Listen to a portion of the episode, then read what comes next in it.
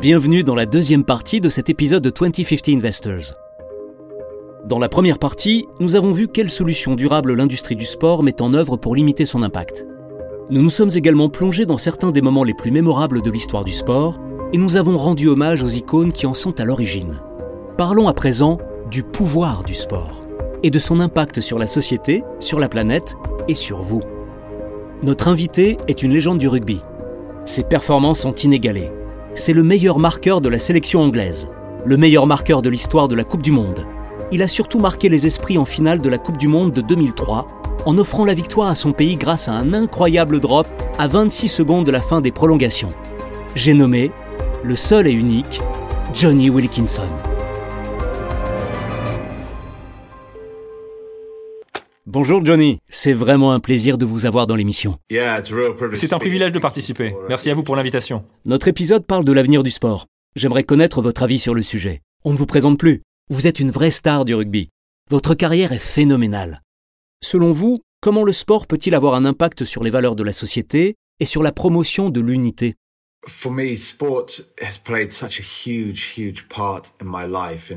Le sport a joué un rôle énorme dans ma vie. En fait, on peut dire que c'était toute ma vie. Jusqu'à ce que je prenne ma retraite sportive, il n'y a pas si longtemps.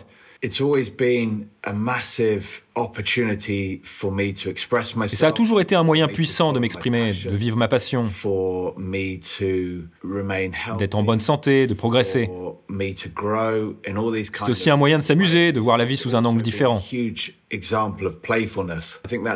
je pense que c'est peut-être là que les valeurs sportives influencent le plus la vie. Le sport permet un vrai apprentissage, surtout en compétition, grâce à deux éléments essentiels. L'esprit d'équipe, la performance individuelle. C'est une manière de découvrir ce dont vous êtes capable, votre performance, mais aussi de découvrir que vous pouvez participer à créer un esprit d'équipe, en apprenant à interagir avec les autres et avec tout ce qui vous entoure. Si on se concentre sur ces deux points, le sport a énormément de choses à nous apprendre. Parce que quand on parle de performance absolue et d'esprit d'équipe absolu, c'est forcément des choses qui nous dépassent. On ne peut pas rester centré sur nous-mêmes pour y arriver. Tout ça me parle beaucoup.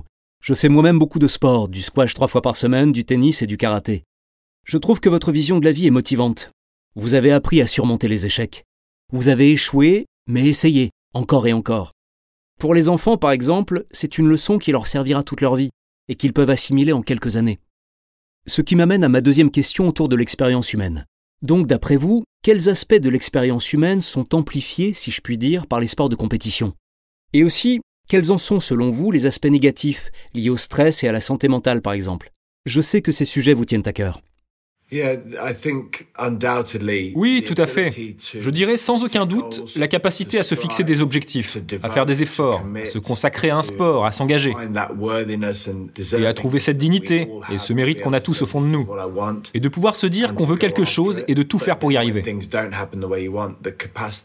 Quand les choses ne se passent pas comme on le souhaite, il faut être capable de recommencer, de se remobiliser, de se réinventer de s'adapter et de redoubler d'efforts malgré les échecs. Il y a là un apprentissage incroyable.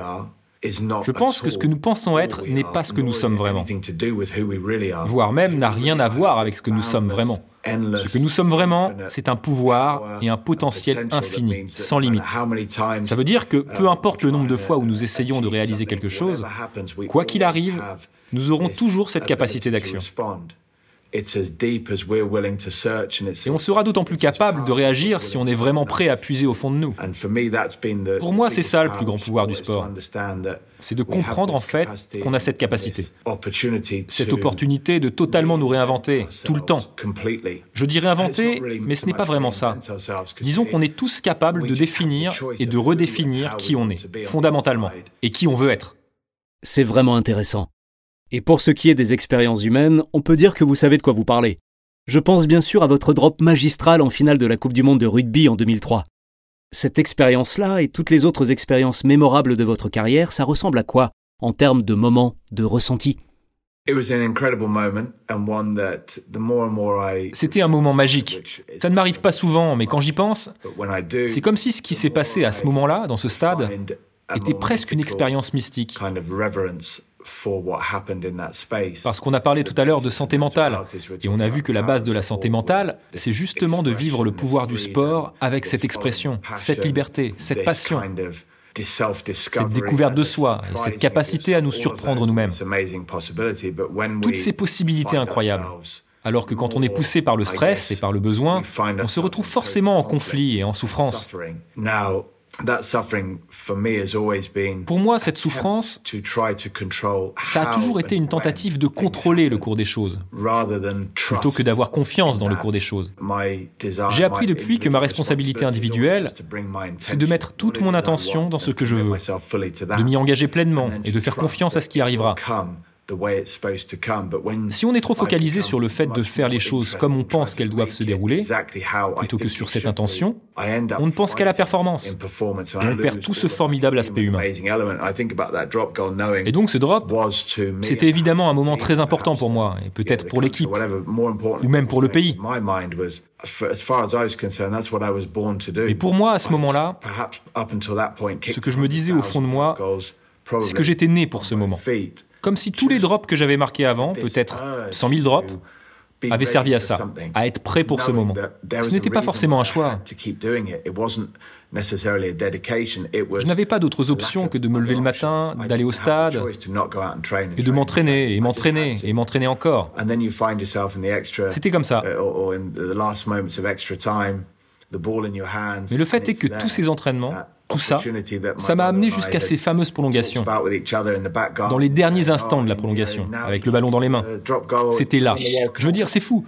Combien de fois j'avais mimé ce moment précis quand j'étais gamin, avec mon frère, dans le jardin. Et voilà le drop de la victoire pour gagner la Coupe du Monde. Et c'était en train de se passer pour de vrai. C'est énorme. Bref, tout ça pour dire que si j'avais pensé à tout ça, si je l'avais intellectualisé, si j'avais essayé de contrôler ce moment, de le calculer, je n'aurais jamais réussi. C'est impossible. C'est trop lourd à porter. Ça me semble absolument impossible de performer si on ressent ce genre de poids, de pression. En tout cas, moi, ça m'aurait paralysé. Je me serais écroulé. Mais quand j'ai attrapé la balle à ce moment-là, il s'est passé quelque chose. Je me suis senti comme un témoin de la scène, plus que comme un acteur. Je sais que c'est moi qui ai tiré, mais je le ressentais, je le vivais. J'étais pleinement présent pour y assister. Il n'y avait aucun blocage mental, aucun obstacle. Ça s'est juste produit. Plutôt que de m'en attribuer le mérite, j'ai vécu l'action de l'extérieur. Et en le faisant, je n'ai pas ressenti tout le poids de cette responsabilité. J'ai vu le ballon au sol, j'ai vu mon pied frapper, j'ai vu le ballon partir, et je l'ai vu passer à travers les poteaux. Et c'est à ce moment précis, au moment où le ballon est passé, que je suis redevenu acteur. C'était surréaliste. D'ailleurs, j'ai célébré le drop assez brièvement parce que j'étais un peu sonné. J'étais pas tout à fait là. Merci beaucoup de partager ça avec nous je pense que nos auditeurs pourront en tirer des leçons de vie assez fortes. Plus tôt dans l'épisode, nous avons revécu des moments mythiques de l'histoire du sport, comme le dernier tir de Michael Jordan en 1998 ou la première grande victoire de Serena Williams. Et oui, j'imagine que ce sont des instants un peu magiques et surréalistes, où l'entraînement et l'instant présent se mélangent un peu. Avant de passer aux questions sur le changement climatique et l'avenir du sport, est-ce que vous auriez des conseils ou des réflexions à partager avec nos auditeurs sur la remise en question des limites ou le fait de surmonter l'échec oui, le truc, c'est qu'il y a un équilibre à trouver.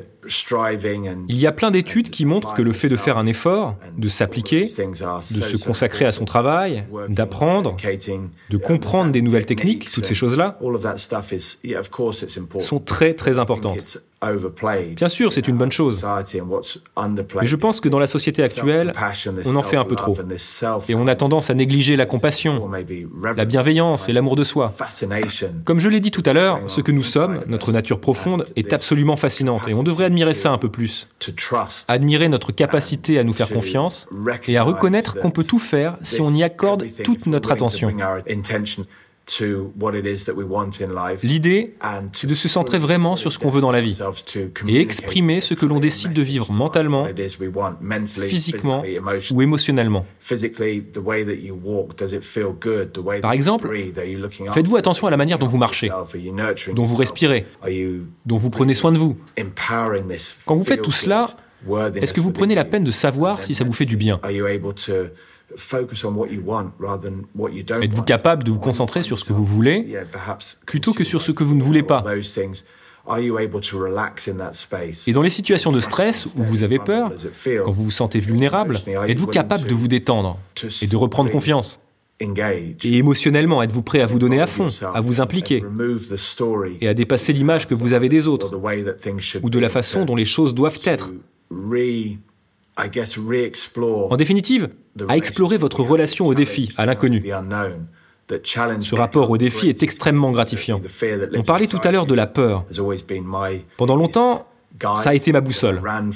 Souvent, quand j'avais peur, c'était simple, je fuyais.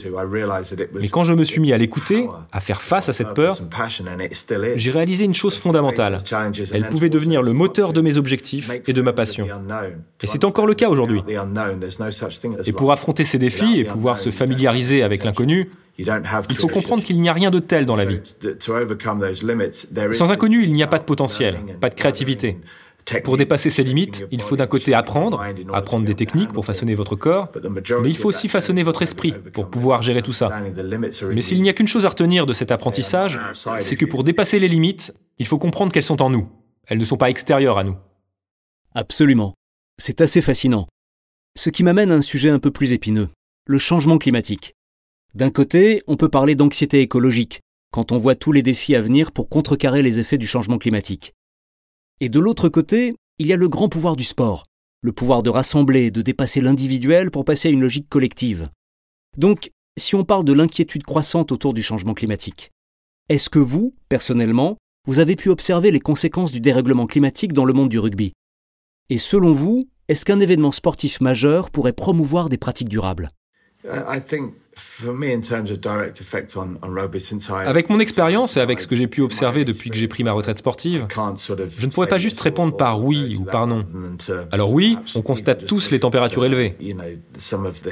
Par exemple, cet automne en France pendant la Coupe du Monde de rugby.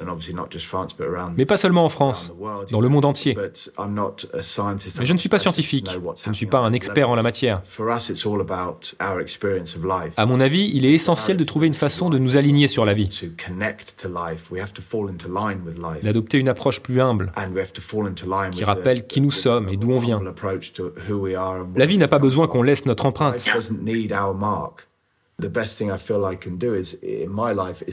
D'ailleurs, pour moi, la meilleure chose à faire, c'est justement de ne laisser aucune trace. Mais comme je le disais, je ne suis pas un scientifique, je ne suis pas un expert. Je ne connais pas les tenants et les aboutissants de la problématique du climat. Je suis tout à fait prêt à l'accepter. Mais ce que je sais, c'est qu'en recherchant la performance absolue, l'esprit d'équipe absolue, il ne faut pas avoir d'idée arrêtée. Dès qu'on fixe une limite rigide, par exemple, il faut gagner, où ça doit se passer de telle manière, dès qu'on fixe une limite rigide comme ça, ça peut aussi être une limite financière. Il faut dégager tant de bénéfices. Nous ressentons du stress. Il y a un conflit entre deux forces. Il y a de la résistance. Et le stress engendre de la souffrance et du gaspillage d'énergie. Alors que si on est en parfait accord avec soi-même, on ne va pas gaspiller d'énergie. En termes sportifs, quelqu'un qui fonctionne comme ça, qui ne gaspille pas son énergie, a, je pense, tout compris. De mon expérience personnelle, en tout cas, pour être durable, si je puis dire, je m'efforce de toujours éliminer ces limites rigides. J'essaye toujours d'écouter ce qui vient naturellement, mes désirs, mes passions, ma volonté de m'améliorer. C'est mon moteur pour agir. Et je pense que ce qui se passe à travers ça, c'est qu'il y a un alignement naturel qui se fait avec la vie et qui permet de trouver qui vous êtes vraiment. C'est en supprimant toutes ces limites rigides que ce soit pour des événements sportifs ou quoi que ce soit, qu'on va pouvoir s'aligner sur la nature et ne pas la défigurer. C'est une belle philosophie de vie. Ça me rappelle un épisode qu'on a fait sur la façon de décarboner le bonheur. C'est une démarche très similaire à celle des philosophes grecs, le fait de réévaluer ses besoins et de s'éloigner du consumérisme. Alors, j'ai une dernière question avant de vous libérer. Qui, selon vous, va gagner la Coupe du Monde de rugby cette année? Ah, c'est une bonne question. Et c'est vrai qu'avec la génération actuelle, je suis un peu déconcerté. Les équipes de ce mondial ont cette capacité à balayer tous les préjugés qu'on a à leur sujet. Les stéréotypes, les idées reçues qu'on peut avoir sont remis en question en permanence. Et c'est beau, parce que quand elles sont sur le terrain, elles se surprennent. Et elles nous surprennent nous. Et ça rend les prédictions un peu hasardeuses. En fait, prédire le gagnant, quelque part, c'est enlever l'élément humain de ces équipes. C'est les regarder comme une statistique. Et moi, je préfère de loin les surprises. Oh Par exemple, quand la France a joué contre l'Uruguay, on a pu se dire que c'était mal parti. Ils nous ont fait un match absolument incroyable. C'est beau, je trouve, de prendre conscience que le destin de chaque équipe est entre ses mains, finalement. Après, oui, certaines équipes m'inspirent. L'Afrique du Sud, par exemple, a une puissance et un engagement incroyable, avec une constance assez folle. Et l'Irlande a une cohésion et une compréhension du jeu qui m'impressionnent beaucoup. Alors oui, j'ai envie que ces deux équipes aillent très loin dans le tournoi. Après, il y a la France, avec sa puissance, son énergie, son instinct, cette capacité à trouver la solution naturellement, quelle qu'elle soit. Et puis l'Angleterre. Bon, je vais mettre l'Angleterre de côté parce que je travaille pour eux. Mais oui, bien évidemment, j'espère que l'Angleterre va gagner le tournoi. Mais par ailleurs, voir des équipes comme le Fidji jouer aussi bien, c'est aussi ça la beauté de cette Coupe du Monde. Ça serait génial pour le rugby en général qu'ils aillent loin dans le tournoi. C'est très inspirant de voir des joueurs avoir une telle confiance, jouer librement, pour ce qu'ils sont, et de voir que ça marche. Plutôt que de penser à qui devrait gagner en termes de prédictions et de statistiques, on pourrait se concentrer sur les performances. Parce qu'au final, ce sont les performances qui donnent des résultats, et pas l'inverse. Parfait, on se donne rendez-vous en finale alors. Oui, je serai bien là. Uh, Et comme je le disais, uh, si j'avais le pouvoir de prédire quelles équipes se disputeront le titre, je serais très riche. Mais en fait, je préfère largement garder la surprise. Je vais débarquer avec les maillots de toutes les équipes, comme ça je suis sûr d'avoir le bon. Merci beaucoup pour votre temps et pour votre générosité. Merci d'avoir partagé toutes ces leçons sur la vie, les défis et le sport. C'était vraiment passionnant. Et je pense qu'on a tous beaucoup appris. C'était un vrai plaisir. Merci de m'avoir invité. Très bonne journée à vous, Johnny. Pour conclure cet épisode, citons la gymnaste américaine Mary Lou Retton. Un trophée prend la poussière. Les souvenirs durent pour toujours.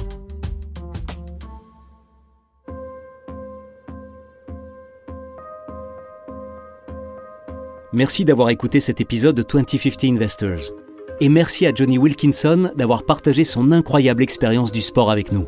J'espère que cet épisode vous aura aidé à mieux comprendre le pouvoir du sport et l'urgence qu'il y a à le préserver en le rendant durable. 2050 Investors est disponible sur toutes les plateformes de podcast et de streaming. Si cet épisode vous a plu, mettez-nous plein d'étoiles sur Apple Podcast. Laissez des commentaires où vous voulez, abonnez-vous et surtout, parlez-en autour de vous. Rendez-vous au prochain épisode. Ce podcast traite des marchés financiers mais ne recommande aucune décision d'investissement particulière. Si vous n'êtes pas sûr du bien fondé d'une décision d'investissement, veuillez consulter un professionnel. La version originale de ce podcast est en anglais. Cet épisode a été enregistré par des comédiens.